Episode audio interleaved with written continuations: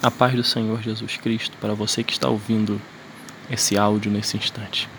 Quero compartilhar com você uma passagem da palavra de Deus que encontra-se em Tiago, no seu capítulo 3, dos versos 10 ao 12. E depois iremos ler Provérbios 18, versículo 21. Assim diz a palavra do Senhor em Tiago 3, de 10 a 12. De uma só boca procede bênção e maldição meus irmãos, não é conveniente que estas coisas sejam assim. Acaso pode a fonte jorrar do mesmo lugar o que é doce e o que é amargoso? Acaso, meus irmãos, pode a figueira produzir azeitonas ou a videira figos? Tampouco fonte de água salgada pode dar água doce. Provérbios 18, 21 diz: A morte e a vida estão no poder da língua o que bem a utiliza come do seu fruto. Lendo essas duas passagens, nós verificamos a, a importância de compreender que a utilização da palavra é algo importante. E posso dizer que perigoso para quem a utiliza da maneira errada. O Senhor criou todas as coisas utilizando o poder da palavra. Ele disse: haja luz e houve luz. Assim está escrito no livro de Gênesis. O Senhor utilizou a palavra, palavra para criar, para abençoar, para trazer à existência algo que não existia até aquele momento, para que aquilo fosse abençoador para que aquilo fosse reconhecido é, é, por todos os tempos de algo que fez a diferença na história da humanidade. Deus criou todas as coisas com o poder da palavra. Aonde eu quero chegar fazendo esta introdução da criação quando Deus utilizou a palavra para criar? Somente o ser humano ele tocou por isso que nós somos o ápice da criação. Mas as demais coisas, o Senhor planejou no seu coração e pelo poder da palavra ele criou. No livro de Tiago que nós lemos, ele nos adverte: como é que pode vocês que têm a presença de Deus dentro de vocês, que têm o Espírito Santo dentro de vocês, como vocês podem falar coisas mais e coisas boas, coisas que abençoam e coisas que amaldiçoam? Como pode? Não pode ser assim. E Tiago, e, e, e nesse livro a gente verifica como houve uma exortação para alertar ao povo que não era, não poderia ser assim. Deus não nos fez assim.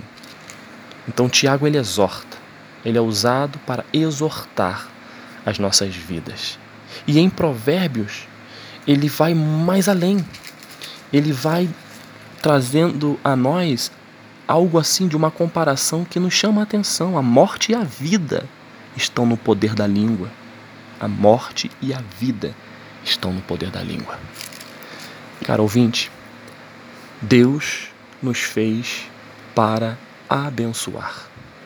As palavras que saem da nossa boca elas não podem ser palavras que amaldiçoam, amaldiçoam alguém.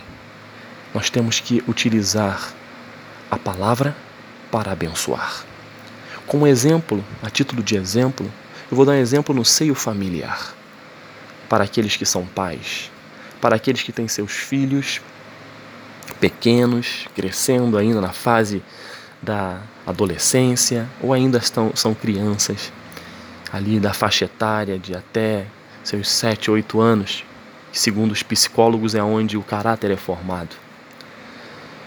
Nesse período, as palavras exortativas, elas existirão. Mas nós não podemos utilizar o momento de exortação para amaldiçoar os nossos filhos. Muitas das vezes a gente escuta as pessoas dizendo: "Ah, você não vai dar em nada. Você é um incompetente. Você são palavras tão pesadas, tão pesadas, que marcam o emocional e a vida de uma criança. E ela carrega isso ao longo de toda a sua vida. E daí vem os problemas emocionais que muitos vivem como adultos, fruto de uma palavra mal colocada pelos seus pais. Ao invés disso, você tem que dizer: Filho, você é uma bênção de Deus. Você é um presente que Deus me deu. Você é uma preciosidade. Você vai ser vencedor. Você vai alcançar os objetivos que Deus colocou no seu coração. Não desista, filho. Esse é seu sonho. Papai está com você. Mesmo, irmãos, que esse, os sonhos infantis que muitos dizem, ah, isso aí não vai dar em nada, para que, que eu vou ficar incentivando meu filho? Não. Com o tempo, Deus vai permitindo que a maturidade vai chegando ao coração da criança. Ele vai crescendo e ele vai tendo a visão do todo, vendo a experiência dos seus pais, e ele vai mudando de ideia. Esta é a fase, até a fase da juventude, na adolescência, é uma, é uma, uma, uma um turbilhão de hormônios que mexe com o emocional, que mexe com, com a parte é, neurológica, mexe com toda a estrutura de uma criança. E ele vai mudando de ideias. Deus fez assim. E nós temos que aproveitar esse momento para abençoar, para profetizar, para ensinar aos nossos filhos: olha, filho, esse é seu sonho, vamos fazer o seguinte: tem alguém que, que realiza os nossos sonhos.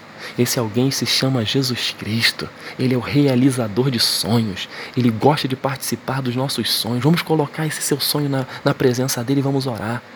Muitas crianças sonham em ser jogadores de futebol. E o pai já logo corta. Por que, filho? Jogador de futebol é, é, só existe um Neymar no mundo, só existe um Messi no mundo. Não. Se ele está sonhando, que sonhe. Ah, pai, eu quero ser astronauta. Ah, só existe uh, uh, um astronauta brasileiro na história. Se ele quer ser astronauta, incentive. a poder na palavra.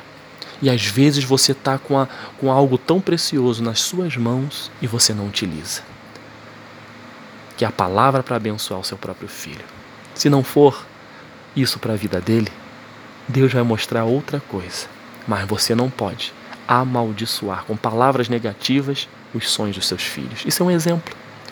Eu tô dando, nós temos condições de dar vários exemplos no seu trabalho. Né? Você tem um, um, um subordinado, ou você é chefe de uma repartição grande. Não profetize dizendo que os seus, seus, seus colaboradores são incompetentes, que seus subordinados são incompetentes. Não utilize a sua boca para amaldiçoar porque de uma mesma fonte não pode jorrar água amarga e água doce. É isso que o Senhor nos alerta. O Senhor nos chama, olha, a morte e a vida estão no poder da língua. Tem pessoas que não matam com armas, tem pessoas que matam com palavras, que frustram sonho, sonhos de pessoas, e isso começa na sua própria casa, como eu já bem exemplifiquei. O que Deus quer de mim e quer de você? Que você entenda que a palavra tem poder. A palavra de Deus que hoje nós temos à nossa disposição, que é a Bíblia Sagrada, que Deus permitiu que, fosse, que fossem contidas nela vários livros, vários, é, é, vários, várias pessoas que contribuíram com a experiência que tiveram com Deus, inspirado por Deus para, para escrever e, e está aqui hoje na nossa disposição a Bíblia Sagrada. A Bíblia Sagrada nada mais é que a palavra de Deus. E a palavra de Deus não amaldiçoa. A palavra de Deus exorta. A palavra de Deus abençoa. A palavra de Deus te dá esperança. A palavra de Deus diz: olha, há solução para o seu problema. A palavra de Deus estimula você a vencer, porque Ele é a palavra e Ele está contigo. E Deus nos exorta: se eu faço isso com você, faça o mesmo com outros. Mesmo que a situação esteja tão difícil que muitos digam: não, não tem como eu chegar aqui e falar. Não, tem sim. Profetiza com a sua boca. Eu creio que em nome de Jesus é, é, essa situação vai mudar. Você vai sair dessa. Você não vai ficar nessa. Creia. A palavra que abençoa traz ao nosso corpo físico uma reação tremenda. Isso não é positivismo. Isso é poder da palavra que há em nós que Deus nos ensina a usá-la.